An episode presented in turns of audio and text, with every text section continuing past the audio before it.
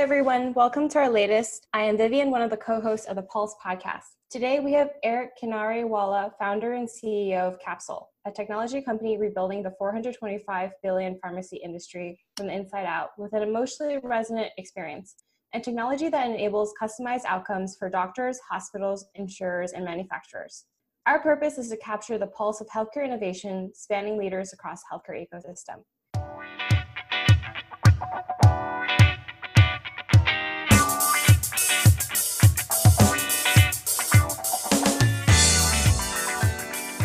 Super excited to talk about Capsule today. Based out of New York, Capsule has raised 270 million from investors such as TCV, Thrive Capital, and Sound Ventures.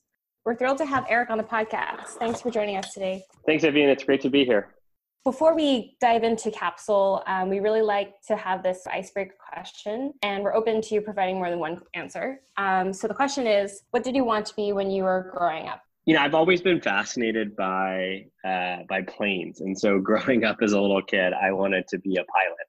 And I just think planes are the kind of the coolest things that humans have invented. And so I was really into the Wright brothers and and just and just I think it's completely transformed the way we live our lives. And so many of us weren't alive when planes first came about, but I can only imagine what the world was like when, you know, you were limited to where you could go in a, in a pretty slow car. Um, and now we have, I think, taken for granted, but it's just such an amazement of the power of human ingenuity to be mm-hmm. able to hop on a plane and be halfway across the world. And I think it's completely changed the world and society and our exposure to other cultures and meeting other people. And, um, and and so I've just um, always been fascinated by that. And so I didn't end up being um, I didn't end up being a professional pilot, um, and I decided uh, you know I decided to spend the early part of my career as an investor, learning about businesses and markets, and mm-hmm. more recently have uh, have obviously started Capsule. Um, and but but I did about 10 years ago get my pilot's license and oh, wow. sort of fulfilled uh, my childhood ambition in in some small way and uh, and it's been really rewarding to be able to do that. Um, but it's a very sort of I think it's a very peaceful thing in some ways when you're literally above the fray uh, when you're up in the air. And so it's always been a, a place that's been sort of just a, a place of solace for me. You're, you're intensely focused on what's around you and, and flying the machine and, and all of those things. But, um, you know, there's, there's, there's nobody up there and you can't be distracted and you're really focused. And so it's been really mm-hmm. fun for me to be able to do that um, all of these years later. That's awesome. You actually achieved what you wanted to be. Given that, uh, you know, Capsule was your first and very successful entrepreneurial endeavor, what is sort of the story behind how you were inspired to launch Capsule? Can you tell us a little about your early entrepreneurial journey? I was living on the Lower East Side of New York in the beginning of 2015, and uh, and I you know I'd spent the early part of my career as an investor. I was at Bain Capital for a couple of years, and then an investment fund both in New York and London called Perry Capital, and I was investing in uh, retail companies and healthcare companies and technology companies, which didn't make a whole lot of sense when I was 25. But on you know on a on a cold snowy day in January of 2015, I woke up one morning with this throbbing headache, and I called my doctor and mm-hmm. he asked me a series of questions and very quickly said, "Don't worry about it. You've got a sinus infection. I will call a prescription in. Uh, go get it." And I was like, "Perfect." And so I mm-hmm. put my coat on and I went out on this snowy day and I and I walked to uh, my corner chain pharmacy down on the Lower East Side. And the second I walked in, literally everything you can think about going wrong with the pharmacy went wrong for me. Starting with I'm kind of meandering through these aisles, walking past, you know, soap and cigarettes and greeting cards, and I can't actually find the pharmacy part of the drugstore. Uh, and so I end up asking somebody behind the cash register, you know, hey, where's your pharmacy? And she very politely points me to, you know, she's like, hey, it's in the it's in the basement. Um, right. I'm like, oh, that's weird. Like, why would the pharmacy even basement? Anyway, like not thinking too much about it, head still pounding uh, I kind of walk my way to the back of the store and I get to the escalator. And of course, the escalator is broken. So I walk down this broken escalator and I get into this dark, dingy basement with 20 or 30 or 40 people in line ahead of me. And, um, and my cell phone isn't working. There's no signal down there. Uh, and so I end up waiting in line for an hour and I, and I finally get to the counter and I ask the doctor, I'm like, hey, you know, my doctor, I asked pharmacist, my doctor called in a prescription. Uh, can I get it? And she's she kind of goes to the back of the back of the pharmacy and kind of rummages around and comes back and is like, "Hey, I'm really sorry, we're we're out of stock." And I have one of those moments. I'm like, oh, how are you out of stock? Mm-hmm. It's a Z-Pak. It's January. You know, it's like, don't worry about it. I'll just call my doctor and I'll have him call it in somewhere else. And so, of course, as I pull my cell phone out to dial my doctor, uh, I realize that my cell phone has died searching for signal for an hour in the basement of the store, and I can't get in touch with him. Uh, and so I just ended up going home and going to bed, and oh no.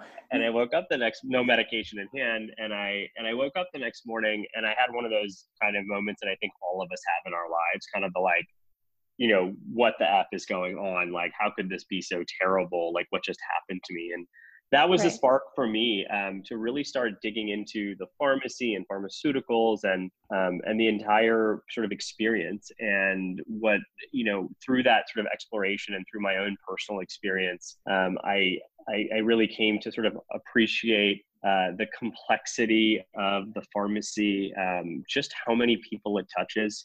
70% of american adults go to the pharmacy once a month. There's you know at least once a month. And there's 70,000 pharmacies in America, literally one on every street corner. It's the second largest category of retail in the U.S. and um, and it's it's one you know it's one or one and a half percent online, and it really hasn't changed in 50 years. And there's mm-hmm. this very long list of frustrations that are familiar to all of us, whether it's you know, when you go to your pharmacy, your medication's out of stock, or why don't I know the price until I have to wait in line and I've already bought the thing, or I, I do have a question about my medication, but I don't want to ask it with 10 people in line behind me. And how do I get private and secure advice about my medications in a way that feels comfortable to me? And so we, yeah. you know, uh, through through sort of that experience and through that exploration, really came to the conclusion that there was just a better way for people to get and manage their medications, and that was the spark you know one of the sparks behind behind Capsule to go do that. Uh, and so that's the business that we, you know, that I started building in in May of 2015, and it was me in a room by myself in a WeWork in the financial district,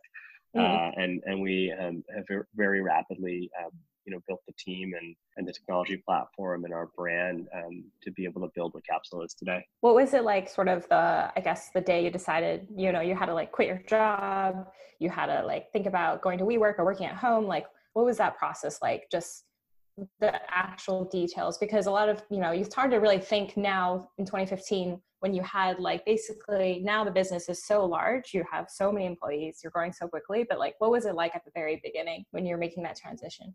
I think foundings and beginnings are such special moments and there's only one founding moment that that you have and it's so high energy and it's so inspiring and it's a little bit maybe a more than a little bit i would say moderately terrifying to do that and i think in retrospect what i've come to learn is that i think to really have a shot at being successful your head and your heart have to align to really take that leap of faith and so I think the the head part is probably familiar to business school students everywhere. Is it is this a good market? Is this a good industry? How does this work? What's the value chain? Do I think I can build a sustainable business? What's the competitive landscape? What's the regulatory environment? Kind of all of the things that um, folks learn how to do. And I think you know that's one half of the equation. And I think the other half of the equation is really do you have this visceral understanding and passion for the problem you're solving? And do you understand it so that when, and it's when, not if, but when all of your initial assumptions are wrong, what's that sort of source of energy you keep going back to to know mm-hmm. that there's a there there and that there's kind of a reason and inspiration and a, and a fountain of kind of energy to keep pushing forward. And so i've seen a lot of people sort of do the whiteboard exercise let's start a company. And i think that when the initial assumptions change it becomes hard to persist. And i've also seen a lot of people take their passions and try to start businesses from them. Um, and i think that those you know often have a hard time becoming you know scalable sustainable businesses. And so i think it's really important that your head and your heart align and and it's a match um, and that match creates a spark uh, and I think you'll know sort of, I think people know when they feel it. Um, and mm-hmm. for me, it was tremendously energizing and also, um, and also terrifying. And I think that's the right sort of mix of emotions to feel because I'd say most weeks uh, I'm tremendously energized and also tremendously terrified uh, five years in. wow. That's good to know and comforting to know that five years in, you're still energized and feeling still nervous. So for the rest of us, you know, it's a long journey. How did you meet your co-founder Sonia? So, you know, the, the the first thing that I realized that you need to do to to build a better pharmacy is to build a pharmacy. And to build a pharmacy, you need a pharmacist. Uh, and so I had been introduced to Sonia through a mutual friend, and and she was the first person that I asked to join the team, um, and she was really instrumental in, in building the first version, uh, the the physical pharmacy that we, we had at Capsule. What where was the physical pharmacy, and is it still your main pharmacy today? So our first pharmacy was at 25th and 6th in the middle of New York City. Mm-hmm. Uh, and we uh, pretty quickly uh, outgrew that space. Last year, we outgrew that space. And so we moved our pharmacy to 36th and 5th, still in the middle of New York, uh, mm-hmm. but much, much larger. Uh, and we incorporated all the lessons we learned from, from the first time around workflow and the right layout um, and mm-hmm. all of those things. Uh, and so we're, um, you know, we're, we're operating out of that and, and we're have a lot of capacity uh, there now to continue supporting the, the tremendous growth that we've seen in the business. And what are, so for the, for our listeners, what are Capsule's full list of comprehensive offerings today? Um, so I know I can, you know, get my prescription delivered, but like, what are the other components that are tied in the back end with insurers and pharmacists?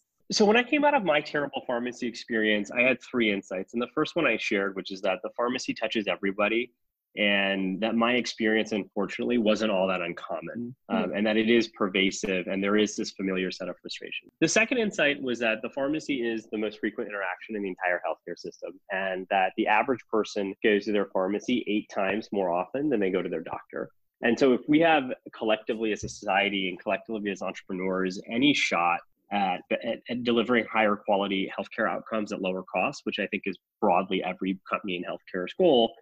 You know, it's all a matter of how do you do that and how do you get there. And we've always believed that to do that, you need the ability to influence and engage and ultimately change the way consumers engage with and make healthcare decisions. And to help somebody make a different decision or to help influence their decision, they need to trust you. And we believe trust comes from two things. One is frequency of interaction, and the other is from building a brand. Um, and that's where we spend a lot of our time.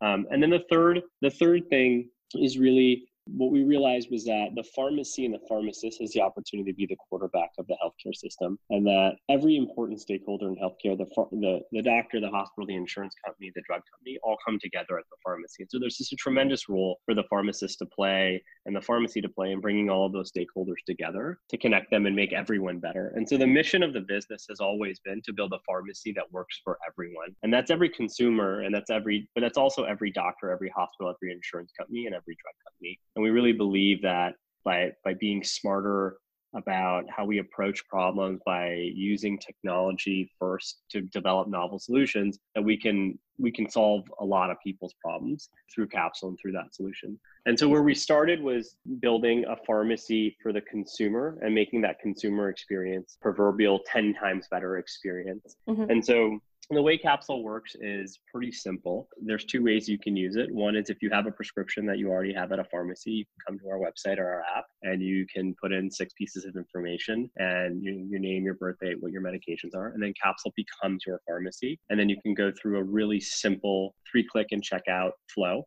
It's got the, you know, we'll automatically look up your insurance. We've got price of the medication. We've got all your doctor's instructions how many refills you have left. You can text or chat with a pharmacist about any questions, whether it's about your insurance or what's a copay or what's my deductible, but also clinical questions like, is it okay to take, you know, iron supplements while I'm pregnant? Or, uh, you know, can I, can I have a couple beers on, uh, you know, while I'm taking this medication and anything in between? And we've made that uh, dead simple. And then you have the ability to mm-hmm. basically schedule uh, two hour same day delivery uh, anywhere today wow. through uh, five boroughs in New York City. Mm-hmm. The other way you can use capsule is even easier than that, which is you can just tell your doctor to send a prescription to capsule yeah. uh, and then and then you basically have the same flow um, you've got price transparency you've got the ability to text or chat with a pharmacist along the way and so i think what we've learned is that people love the delivery but but they actually what they really love is the feeling of being looked after and they love mm-hmm. having somebody that's making sure they never run out of medication and coordinating refills with their doctor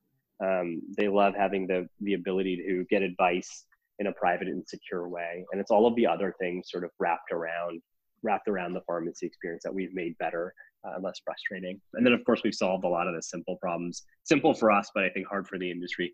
Things like persistent out of stocks and, and things like that. We've just structurally solved through things like predictive inventory and, and just better, smarter use of algorithms and technology. You focus really on the consumer experience. Can you tell me what are the things that really bring delight to your customers? What have you heard in terms of um, people's responses and especially now in the time where people you know are scared to leave home or aren't able to leave home as easily what type of feedback have you seen from that so customers absolutely have just really taken to the taken to the experience and i think we have built an emotionally resonant consumer experience and an emotionally resonant brand. And so when we look at the reviews and the feedback from consumers, they're saying things like, Capsule, I love you. Capsule, will you walk me down the aisle at my wedding?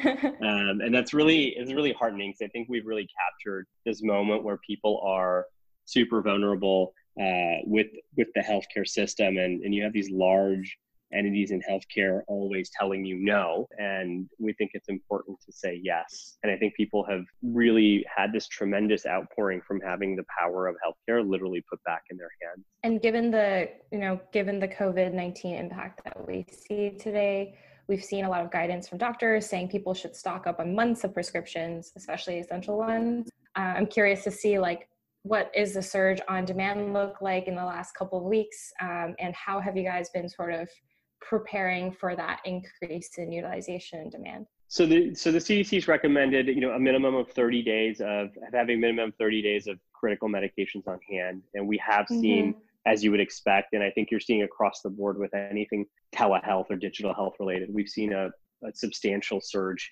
in, in utilization and demand for our business and you know we're prepared uh, and we've you know we've built the technology systems in a way that they're really scalable um, mm-hmm. and so we you know we've been continuing to serve new yorkers in a time you know more than ever where medication delivery is an essential tool in helping contain the outbreak and helping people you know stay at home uh, mm-hmm. which is the the broad guidance from from everybody and so I think it's been really rewarding for me and the team to just be able to serve the community right now um, mm-hmm. because it's super important that people do get their medications and have an adequate supply of them. Um, but it's also super important that they stay at home. Uh, and Capsule is making both of those things possible for for everybody. Do you see any risks moving forward, and like how do you plan to mitigate them in terms of if this continues for you know more than thirty days? Uh, we're not seeing any risks. You know, we're seeing we're seeing continued ability to get medications, um, and we're seeing continued ability of our business to mm-hmm. continue to and our team to continue to support everybody. So I'm not seeing anything right now that would give me concern. But we do think it's important that people use use medication delivery uh, as opposed to you know venturing out into into pharmacies right now. And I guess I'm curious as sort of this is related to prescription delivery in some sense, but has Capsule looked into sort of expanding to at-home test kits um, regarding whether it's it's for COVID-19 or just in general like at-home test kits for other symptom other diseases or other sort of conditions? I think one of the things that's really interesting about the pharmacy is that because it's the most frequent touch point in the healthcare system, there's a lot of opportunity to continue reducing friction for consumers and the rest of the things they do in healthcare um, whether that's seeing a doctor, whether that's getting a test kit, whether that's booking a doctor's appointment. You know, there's a whole bunch of different things. And so I think we're always looking at, you know, what are other ways that we can continue to serve the consumer? And then for us, it's just a matter of like focus and prioritization and making sure that, you know, the things that we're going to do, that we're going to do 150% well versus trying to do 10 things at 60% um, mm-hmm. well. And so we've got a pretty big roadmap and really, really large ambitions for what the business can become as the hub of healthcare for consumers. But for right. now, we're, we're, pretty laser focused on on the medication piece. Uh, I love to talk about sort of the long-term vision in a couple uh, uh, in, a, in a couple questions, but I'm curious um, in terms of the current um, COVID-19 uh, crisis that we're living through. I recently moved to obviously prescription delivery because I also don't want to leave my house, and I actually have been sort of delaying that process. and I live in Philadelphia, so I don't have Capsule. um, but do you think this is a good opportunity for Capsule to increase the number of patients who are looking for online delivery?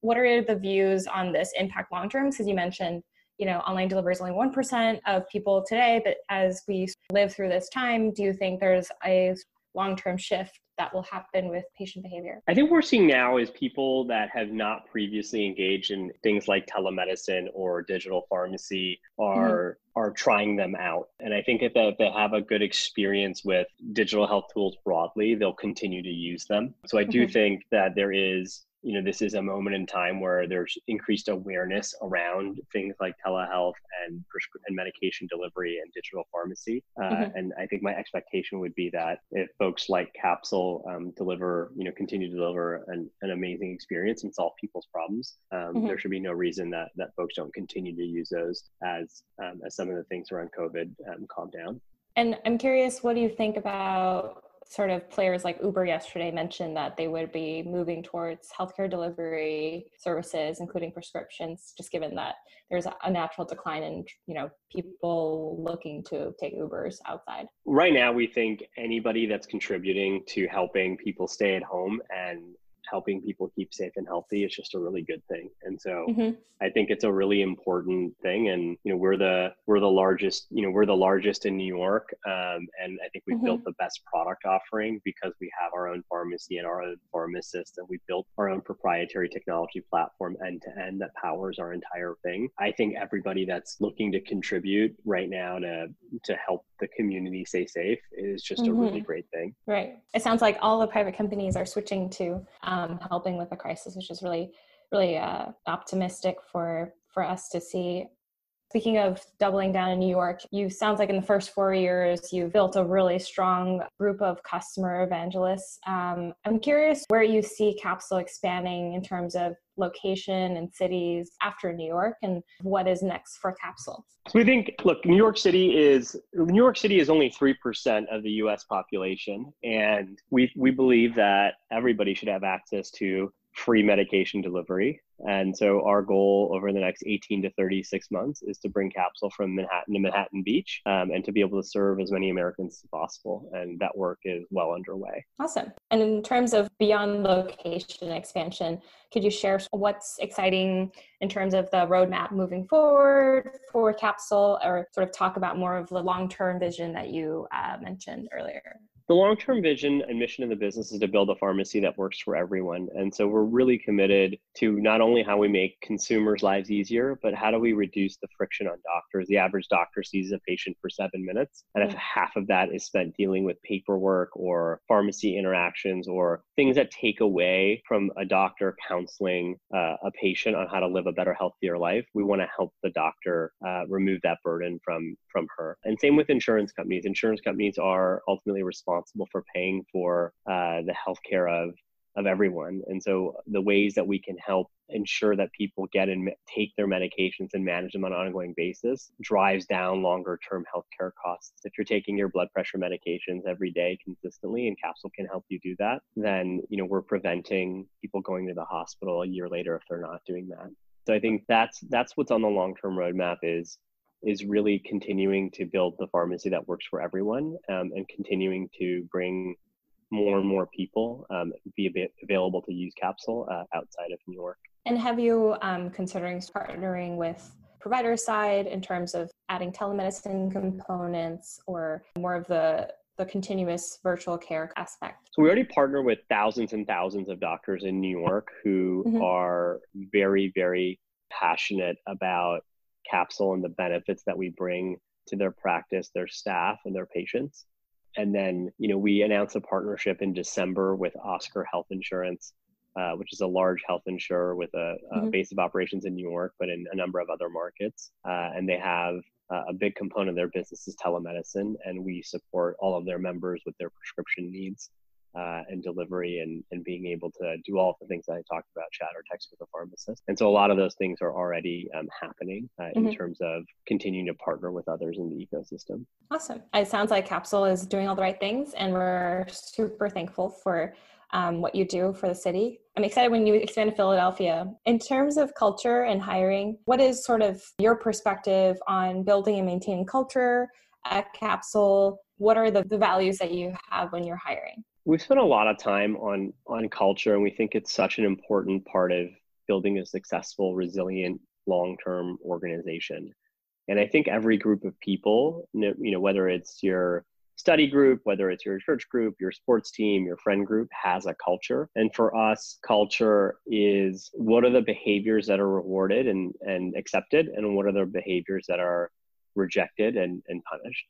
Um, mm-hmm. and i think we don't think so much about good cultures and bad cultures. We think about cultures that are either aligned with the mission and the purpose and the objectives of that group or an organization, or cultures that are misaligned with the purpose and objectives. Um, so I always like to give the example of Google and Amazon, two both very, very successful, highly impactful companies, um, very, very different cultures because they had very, mm-hmm. very different business objectives. You know, Google operates in one type of industry where, you know, where Google's number one objective, you know, is and remains was to continue to find big moonshot ideas mm-hmm. that can that can propel their company. You know, Amazon operates in a low margin retail, highly competitive industry where they have um, a very clear roadmap, um, or at least did when they started the business on where they wanted to take the business. So very, very execution oriented. Um, and I think both of those cultures supported the objectives and the and the mission of the of the businesses. And so for mm-hmm. Capsule, we've kept it very simple. We have two values, um, and everything we do is supported by our two values and in line with them. One is everybody needs some looking after sometimes, and the other is winning mm-hmm. together. And everybody needs some looking after sometimes is the idea that the best brands in the world are internally and externally aligned, so that the promise you make to your consumer uh, is the same promise the team makes to itself. And so the promise we make to all of our customers and all of our doctors and all of our partners is that we will enable you to live your best life by giving you the peace of mind that comes from having your healthcare looked after. Mm-hmm. And what that translates to what that translates to internally is how does a team help one another do their best work and enable their best work? So how do we anticipate people's needs? How do we make decisions quickly? Those are the types of things that enable people to do the best work of their careers and their lives. The second value is winning together and that reflects three things. One is that healthcare for a long time has been zero sum. If the doctor wins the insurance company loses. If the drug company you know if the drug company loses the insurance company wins. And we don't think the world has to be that way. We think you can use process and technology and and, different type of thinking and different business models so that everyone can be successful and everyone can win. Um, the second is we have an incredibly diverse team. We have, you know, we have mm-hmm. people with uh, you know, advanced degrees in computer science. Um, we have couriers, we have pharmacy technicians and pharmacists and salespeople, and you know, we've got this really, really amazing diverse team. And the mm-hmm. magic of Capsule is when a salesperson and a pharmacist team up to solve a doctor's problem, or when uh, a pharmacy technician and a software engineer team up to build better software that enables us to serve our customers uh, in a more delightful way. And mm-hmm. so we celebrate those wins across teams. Mm-hmm. And then the third is who are the types of people we ask to join the team and who are the types of people we ask to leave the team. And for me, winning has always been about accomplishing ambitious, ambitious objectives. And together is doing that in a way where your success is uplifting and empowering to those around you. And so I think I've met a lot of people along the way that uh, can get ambitious, ambitious things done, um, but they do it in a way that doesn't leave people around them uh, inspired or feeling great. Um, and I decided right. early on I want those folks on the team. Uh, we've also met a lot of people that are great at making other people around them uh, feel great, but they never get anything done. And we mm-hmm. also realize that we don't want those people on the team. And so that's how we think about hiring. Um, we think about bringing folks onto the team and asking people to join the team when they're able to exhibit both the ability to accomplish incredibly ambitious objectives and, and, and, and, and to do that in a way where their success is uplifting and empowering and motivating for those around them to mm-hmm. also mm-hmm. accomplish ambitious objectives uh, and to enable everyone to do their best work. Wow. I, I think that's like the right way to think about hiring, especially sometimes when you are scaling from a five person to 400 person company, it's hard to really maintain that culture. So it's really awesome to hear that you have really solidified the two values and also really stood by them. I'm curious, just given that some of our audience members are business school students or even people looking for you know their next full-time role in healthcare and looking to contribute um, what roles sort of what areas are you hiring for um, and where can they sort of reach out if they are interested? We are hiring across the board. We are just looking for smart talented passionate people that are aligned with winning together and looking after and enabling their teammates best work if there's not a role on our so our website is capsule.com and there's a careers page. If there's not a role that seems like it's a good fit we also have a create your own role. Send your resume in tell us about yourself tell us what you're passionate and energized by and we'll take a look. But we're always looking for incredibly talented people to join the team and we're in a tremendous growth phase right now and so it's a good time. All right everyone reach out. In terms of a last couple questions before we wrap up You've attended both Wharton and GSB. What have you gained from both experiences, and how do you think about the values and the benefits that business school brought for you while you were scaling your new venture? As an undergrad, Wharton for me really gave me the tools and the fundamentals uh, of business. And so everything from corporate finance valuation to understanding how markets and industries work to getting exposed to high level leadership concepts, um, marketing, kind of the broad based 360 view of of business and finance and economics. Um, and so that was just an incredible foundation to build my career upon. And then, and then the GSB was really valuable because I had spent four years working uh, before that. And so I'd had all of these uh, actual real life work experiences that I was able to, that I was able to contextualize the academic theory and the, and the practice theory from from business school from professors who had also scaled their own own businesses and i think that was one of the most valuable parts for me of business school was really being able to i think find space to understand you know what my authentic leadership style was um, mm-hmm. to be able to meet an incredibly talented set of peers who are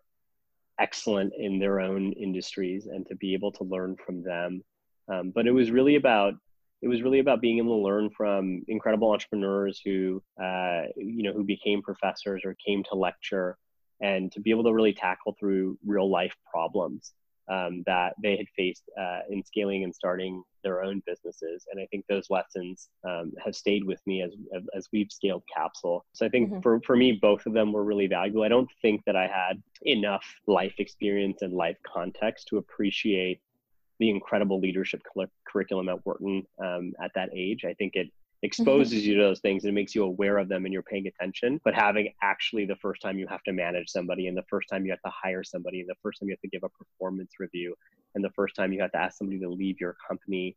Mm-hmm. Um, I think all of those things, um, when you can kind of have a little bit more experience and go back and contextualize those things and, and learn from others who have done that. And to have a little bit of space mid it's not quite mid career it's you know four five six years out but to have a little mm-hmm. bit of space after working for a little bit to understand how you best utilize your skills to make the impact that you want to make in the world. And i think it's not always obvious when you graduate college like what the impact you want to make in the world is and how you do that. And i think after after working for four or five six years i think you've got more perspective in being able to do that. And you've also got an incredible set of peers around you that can help you think through those things and then and then put those things in motion and action um, mm-hmm. so that as you come out of as you come out of graduate school or business school um, you know you can you can put your career and, and your experiences on the track that you want um, mm-hmm. to be able to make the impact in the world that you want what was your sort of favorite memory from gsb uh, whether it's like a fun, you know, travel story or more of like a wow, this professor said something very insightful moment. Uh, I'll give you one of each. I think the best pithy wisdom from business school is from a professor uh, that's been there forever named Irv Grousbeck. And he has, uh, you know, he has a kind of phrase, which is um, if you want, you know, if you want, I'm going to paraphrase it, but it's like, you know, if you want to be safe, like buy a toaster. Uh, and, and, the, and the idea is that like the world is uncertain and that mm-hmm. entre- entrepreneurship is risky, but not pursuing entrepreneurship is also risky because the world is uncertain. And so should pursue what your passions are. And that's the only way to not have risk in your life. Because if you're doing what you love, um, regardless of what the mm-hmm. outcome is, you're doing what you love. And then my favorite business school story is I think between my first and second year for New Year's, there was a group of us that had gone to India and and there were like eight of us and the hotel we were staying at had canceled like canceled or didn't book our, our hotel. And so they, they were like, we have a family room. And so we had like eight of us piled into this like tiny little hotel room. And it was just kind of one of those fun, hilarious moments with your friends and your classmates to kind of just work through like an inevitable obstacle. And I think those are kind of the moments where you forge these like really deep friendships because mm-hmm. you're just kind of in a problem you're in a kind of in a problem solution kind of place in like a, a really foreign way and and that was always sort of heartening to think back about that yeah it's good to know that i've been on a couple travel trips and there's always a disaster and how you can really bond over that in terms of uh, moving sort of to the more like founder um, startup audience, what are sort of your perspectives and advice in terms of in the economic uncertainty uh, that we live today? How do you think these companies should prepare in terms of fundraising and operations in a you know a market where either slowed down a lot or halted? Uh, I think that you know the market's obviously super uncertain right now, and so I think my overarching view is great companies, great teams, and great entrepreneurs with great products. There is almost always capital for those in good times and bad. Might not be at the price you want and the valuation you want, but I think that like all crises, this will pass as, at some point as well, and I ho- and hopefully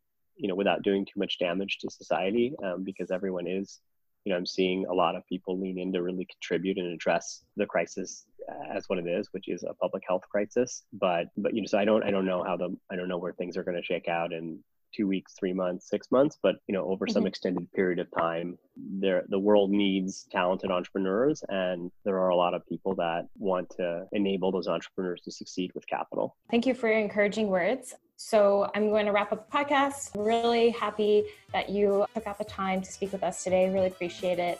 Thank you so much for having me. It was really nice to be able to share the story.